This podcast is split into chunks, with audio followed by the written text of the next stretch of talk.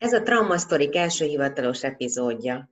Már hallhattátok a trélert, fent van a legutóbbi online traumaambulancia anyaga is, így szerintem a részletes bemutatkozást átugorhatjuk, úgyhogy csak annyit mondok, hogy Sárközi Alexandra vagyok, és Temesvári Orsival beszélgetünk, mindkettőn a Traumaambulancia Egyesület önkéntesei vagyunk, mellesleg elnökségi tagok.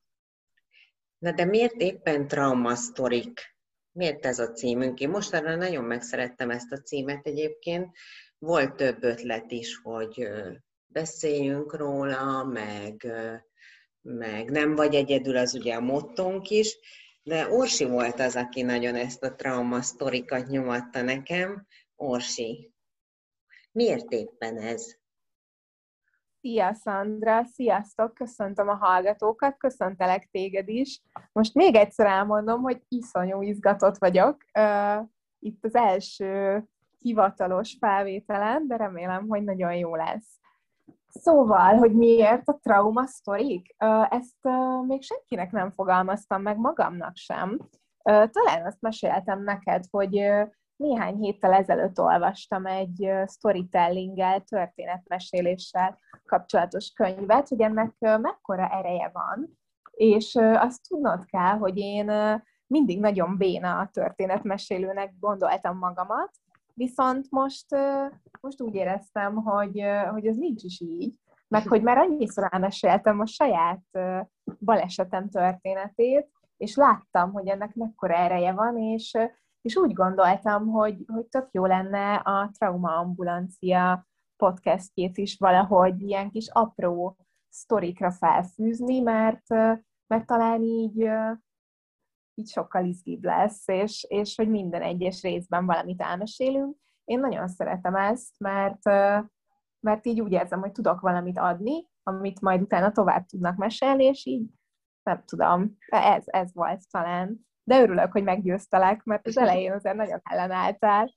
Igen, és nem is tudom miért, mert ugye jó, a trauma az adott volt, mert arra gondoltunk, hogy legyen valami, ami a trauma ambulanciához kötődik.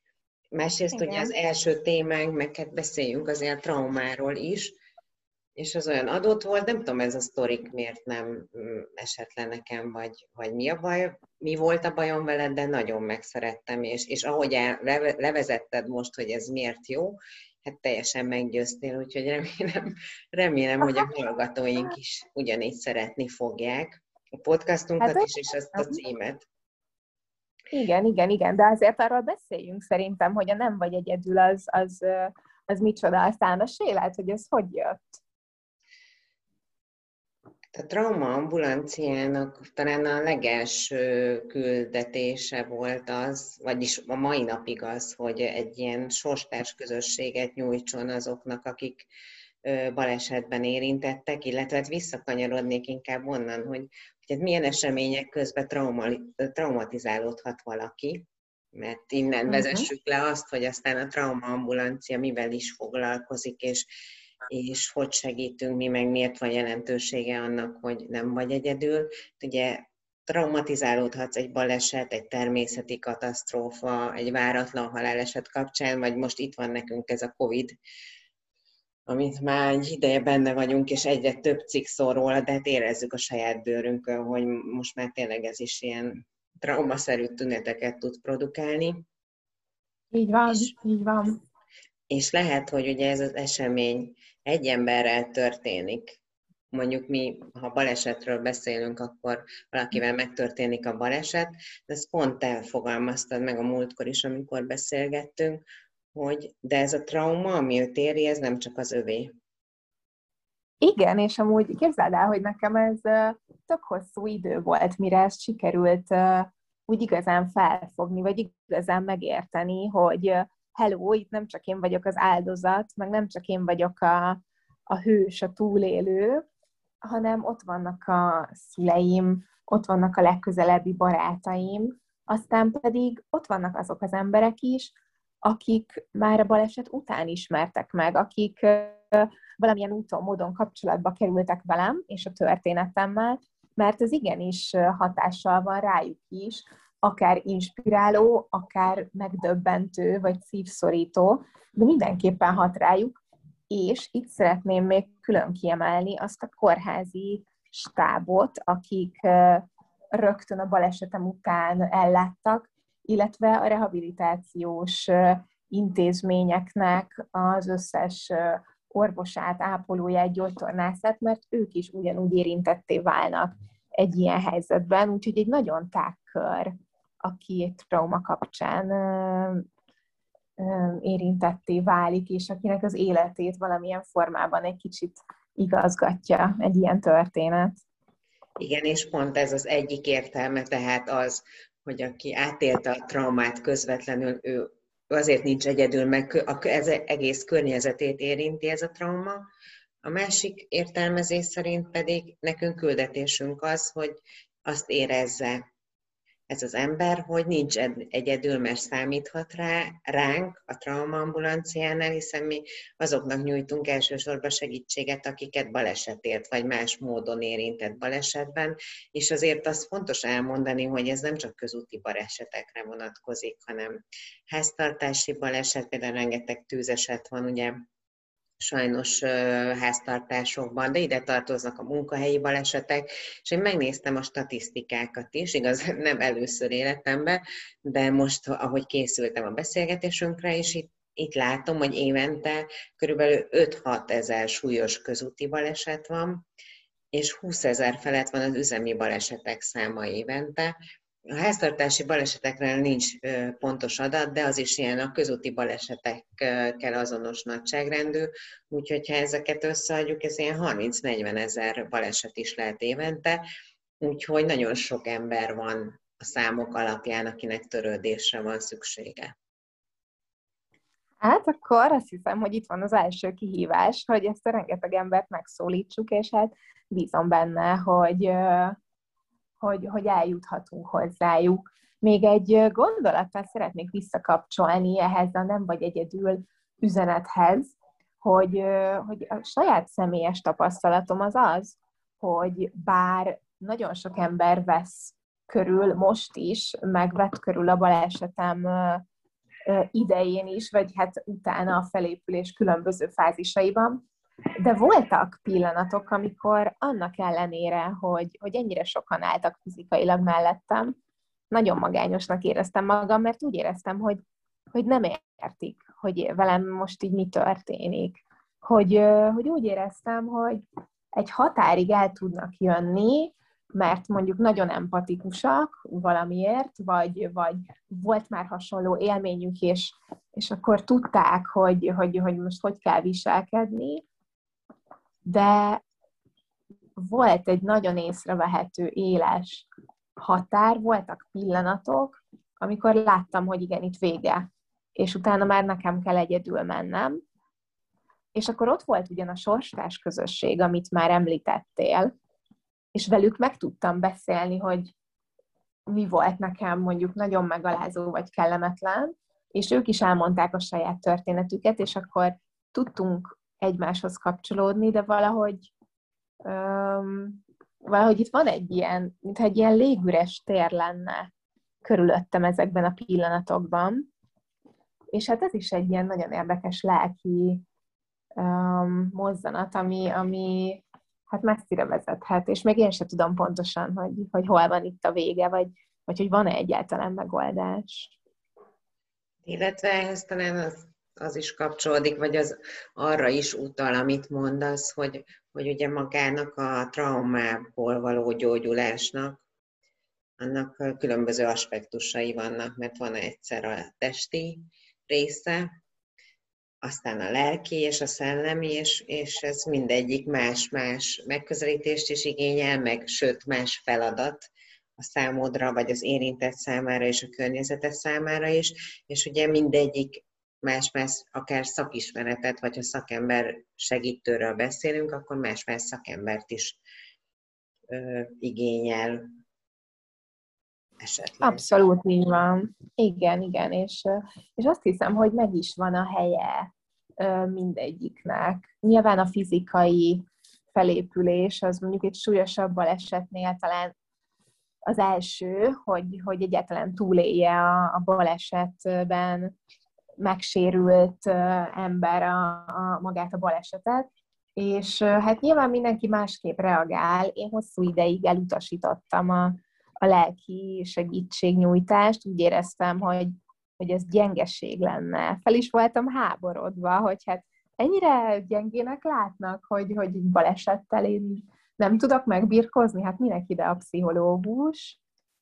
Meg, meg aztán kérdés az, hogy néhány alkalom, amit mondjuk a közegészségügyi ellátást tudott volna biztosítani, az, az mire lehetett volna elég. Tehát, hogy ez azért egy nagyon hosszú folyamat, most már látom ez a feldolgozás.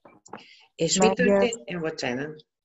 Bocsánat, csak annyi, hogy, hogy pont az elmúlt hetekben olvastam traumafeldolgozásról egy rövid cikket, és ott arról beszéltek, hogy ennek a feldolgozásnak a folyamata az nem lineáris, hanem inkább egy spirálhoz hasonló, hogy újra és újra, hogy haladsz előre az életedben,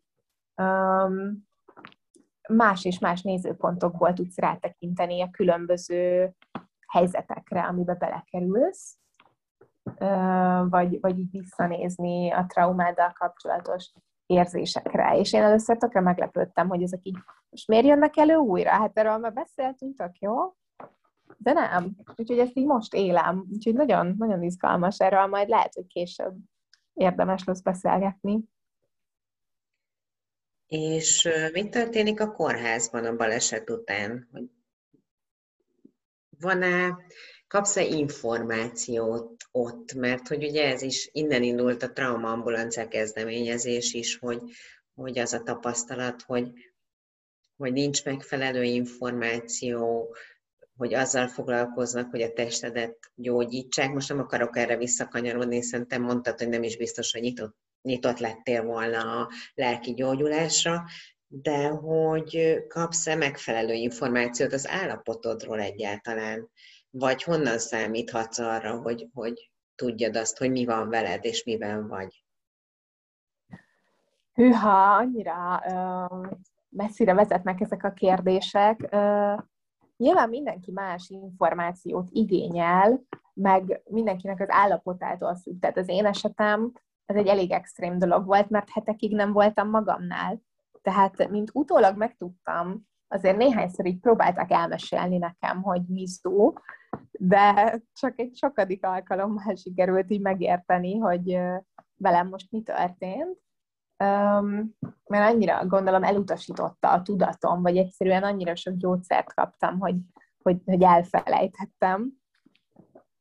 Viszont biztos, hogy vannak olyan baleseti sérültek, vagy baleseti túlélők, akik már nagyon hamar áhítozzák az információt, vagy, vagy a lelki segítséget, akiknek igenis ö, ö, szükségük lenne arra, hogy, hogy akár napi szinten is kicsit tudjanak beszélgetni most ebben a pillanatban ugrik be egy, egy kórházi lelkész, aki az intenzíven sokszor meglátogatott, és mindig olyan kínosnak éreztem, pedig annyira sok türelemmel és empátiával és szeretettel fordult felém, és egyáltalán nem erőltetett rám semmit, de hogy én azt éreztem, hogy, hogy valahogy így nekem ez, ez nem kell, mert nekem ez nem szabad, mert akkor akkor legyengülök. Szóval egy ilyen nagyon fura kép volt bennem ezzel kapcsolatban, de, de nagyon sok uh, sorstársamtól meg azt az információt kaptam, hogy,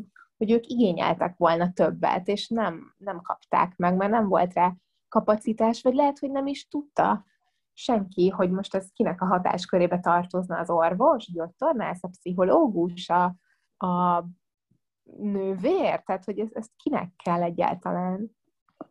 Igen, erről mesél egyébként mindenki körülöttünk, hogy aki, aki valamilyen szinten kapcsolódik a traumaambulanciához, és mondjuk egy balesetet túlélt, hogy, hogy ennek nincsen meg a szervezet formája, és, és nincs az egészségügyben erre most kapacitás, vagy, vagy nem, nem is tudom, most ne vonatkoztassunk el nyilván a COVID helyzettől, hanem úgy általában, és, és ezért nekünk fontos feladatunk az, hogy ebbe pont a tapasztalataink által is segítséget nyújtsunk, külön egyre, egyre több emberhez eljutva, és akár bekerülve a kórházakba is, remélem ez nem ilyen túl nagy álom, amit tervezünk, de amit most beszélgetés közben eszembe jutott, és talán segítséget nyújthat azoknak, akik hallgatják, hogy, hogy egy kívülálló, vagy, a, vagy, a, vagy, a,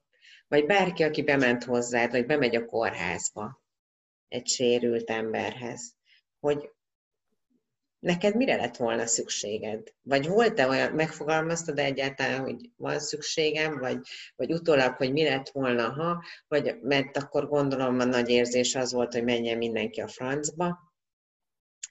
De mégis mi, mi, mit csináljunk, vagy mit csináljon az ember ilyen helyzetben?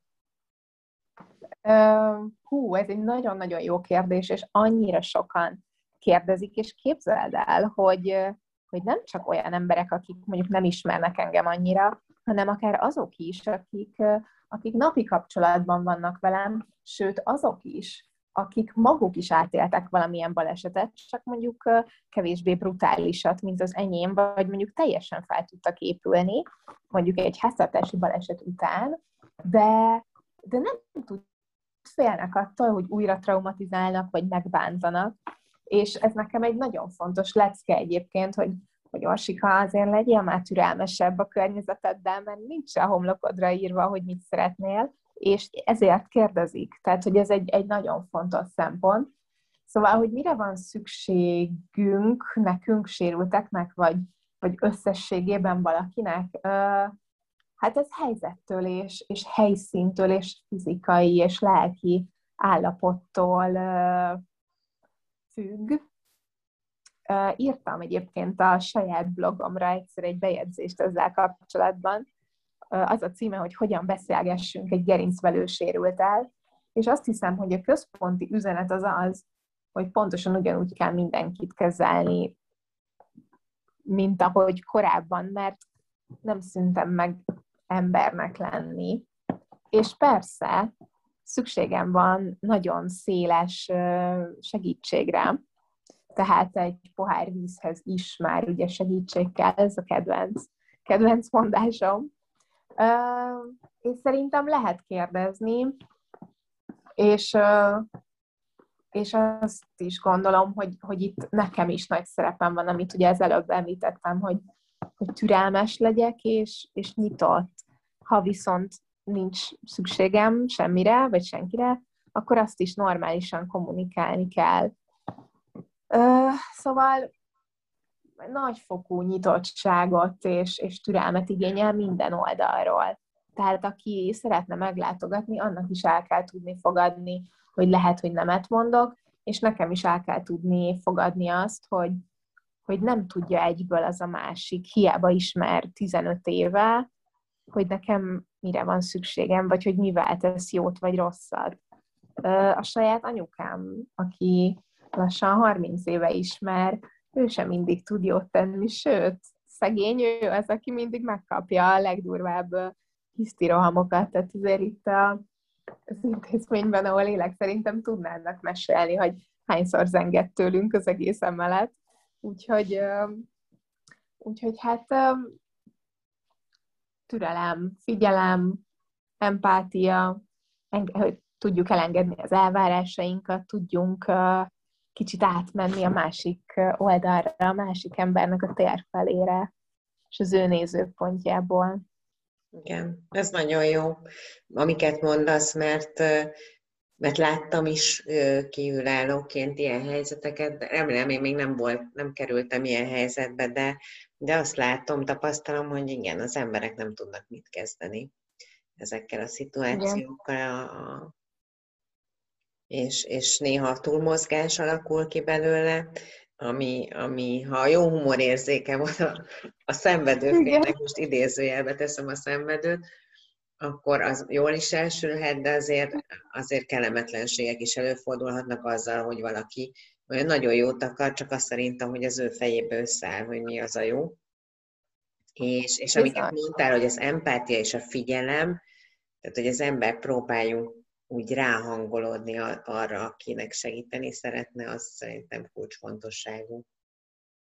Hát igen, viszont ugyanúgy a sérültől is, vagy a segített féltől is uh, igényel egy, ahogy mondod, nagyon, nagyon nagy fokú humort. Tehát, hogy igenis tudnom kellett uh, röhögni azon, hogy mondjuk a napi étlap az így rajta volt a pólómon a nap végére, vagy simán rám borították a barátnőim még így a, a baleset után közvetlenül a vizet, vagy, vagy, a, vagy a kávét, de van egy ilyen nagyon aranyos történetem ezzel kapcsolatban, hogy az intenzíven voltam még, és még olyan állapotban voltam, hogy szondával tápláltak, tehát így az orromon keresztül egy ilyen kis vékony csövön ment a, fogalmam nincs micsoda, nem is akarom tudni, és valamilyen gyógyszereket, meg vitaminokat így összekevertek nekem egy ilyen nagy fecskendőbe, és azt így belenyomták a szondába, és az úgy, úgy um, került így belém, vagy nem tudom, ezt hogy kell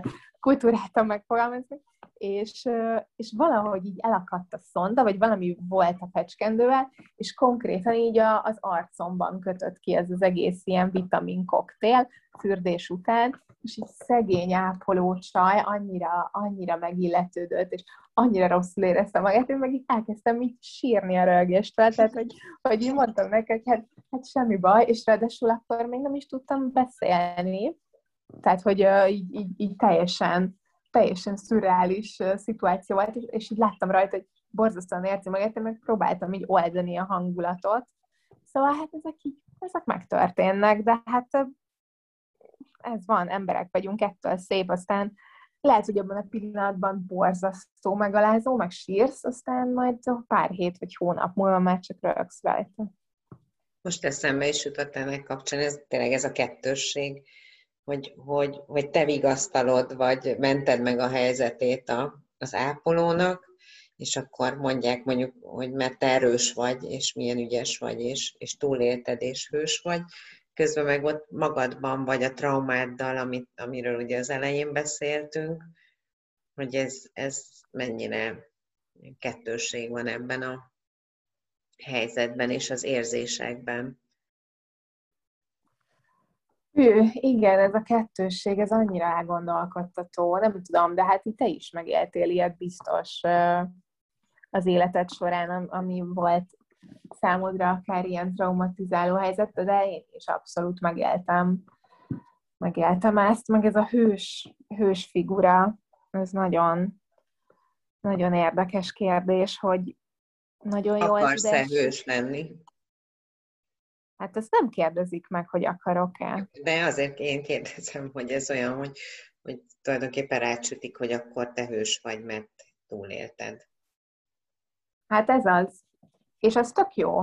Tehát, hogy az elején tökre jól esett, és ott sütkéreztem a, a hősiességem Rivalda fényében, és aztán egy idő után tök nagy teher lett. Szóval, hogy így így meg akartam felelni ennek a szuperhős szerepnek. A barátnőimtől egyszer névnapomra, mikor kaptam egy bugyi rózsaszín Wonder Woman-es pulcsit, ami amúgy nagyon cuki, tehát soha életemben nem vennék ilyet magamnak, de nyilván ajándékba kaptam, tökre jó, így néha felveszem, és, és tökre, tökre vicces, de hogy van ennek egy ilyen kicsit ilyen, um, ilyen, ilyen nem, nem tragikus, most nem találok jobb szót, ilyen uh, egy nagyon komoly üzenete, hogy, hogy ez, ez lehet terhes, amikor, amikor azért nem mersz valamit így elmondani, mert hogy itt a szuperhősök nem sírnak Wonder Woman-nek a miniszoknyájában van a nem tudom, három méteres lándzsája, hát most én hova rakjam? Tehát, hogy, hogy, hogy amikor így, így tényleg nem, nem merek, nekem is volt, hogy nem mertem elmondani, hogy ez most borzasztóan kellemetlen, vagy megalázó, vagy fáj, mert hát a hősnők nem sírnak. De pont Pedig erre gondoltam. És arra, hogy, hogy ez most egy baleseti trauma kapcsán, vagy után beszélgetünk, de de amúgy ez tehát a mindennapi életben is ér minket bennünk, vagy érbe, érhet bennünket, mert rád sütik a bélyeget, hogy te erős vagy, és mindent túlélsz, és, és kvázi rád rakják ezt elvárásként, mert az az. az. És akkor, ha igen. te ebben szépen beleállsz, akkor, akkor igen, nem, nem éled meg azt, nem mersz elgyengülni, nem engeded meg magadnak, hogy elgyengülj, hogy sírjál, mert hiszen te erős vagy, és te mindent megoldasz, és, és ez, ez trauma ide, vagy trauma oda, ez nagyon sok mindenkit szerintem érint ez a helyzet, szituáció. És mi a megoldás? Vagy van megoldás? Vagy ki lehet ebből törni? Hát nagy tudatossággal. Én legalábbis azon vagyok, hogy, hogy volt olyan váltás már az életemben, vagy olyan döntésem, ami pont. Tehát egy idő után megunt, meguntam erősnek lenni. Vagy most nem voltam, én nem voltam szuperhősnek elkönyvelve, de akkor mondhattam volna azt, hogy meguntam a szuperhős szerepet, és azt szerettem volna, hogy valaki mondja meg nekem, hogy mit csináljak, hogy hadd sírhassak, hogy hagy, hogy végre én is hagy gyengülhessek el, és nem mindig én legyek az, aki az erős, és a probléma megoldó, és a, aki viszi a hátán a bármit. És amikor például bennem ez megfogalmazódott, a, a, utána én ezt szerint próbáltam meg élni, magam, magamnak élni az életet. Ezt tudom, hogy nyelvtanilag nem furán hangzik, de, de hogy megengedtem magamnak, és tudatosan figyeltem arra, hogy én most akkor megvárom, hogy valaki mondja meg, hogy mit csináljak, mert szeretném, hogyha valaki nekem mondana, és nem mondjam meg, hogy más mit csináljon. És, és még mondjuk azt gyakorolni kell, hogy elgyengüljek, vagy nem is, hogy elgyengüljek, hanem hagyjam magamnak az érzéseket de, de rajta vagyok. De szerintem már egy óriási lépés, hogyha valaki ezt így felfedezi magában, meg, meg így, így elindul, meg így tudatos lesz erre, hogy, hogy hello, itt akkor most valami van, amivel foglalkozni kell. Egyébként itt szeretném idézni egy nagyon kedves pszichológus szakembernek a, a gondolatát a sírással kapcsolatban, egyszer azt mondta nekem, hogy hogyha tehetné, akkor mindenkinek receptre írná fel a sírást, mert hogy ez egy annyira fontos eszköz, egy ilyen oldószer, ami, ami felold az emberekben annyira sok mindent, gátakat, nehézségeket, korlátokat, olyan dolgokat, amik így akár fizikailag is ilyen szorító, fullasztó érzéseket okoznak. És én egyébként a balesetem előtt nagyon ritkán sírtam, és aztán közvetlenül utána is, és egy idő után így, így elindul, és most már fél óránként képes vagyok itt bármin. Jó dolga, jó, Jól esik, jól esik jól esik, nem? Igen, hát többnyire, többnyire igen, úgy, úgy a végén. Nagyon fáj közben, tehát így üvölteni tudnék néha. Um, de igen, és egyre kevésbé szégyellem, vagy egyre kevésbé érzem gyengeségnek, amikor így mások előtt tör ez így ki, mert már egyébként most már ilyen megállíthatatlan, meg már nem is akarom megállítani